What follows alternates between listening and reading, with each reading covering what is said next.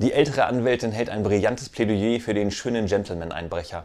Ein Freispruch liegt in der Luft, da lässt sich die Dame zu dem Satz hinreißen, ich bin so sehr von der Unschuld meines Mandanten überzeugt, dass ich ihn auf der Stelle heiraten würde. Darauf der Angeklagte erschrocken, in diesem Fall möchte ich die Tat lieber gestehen.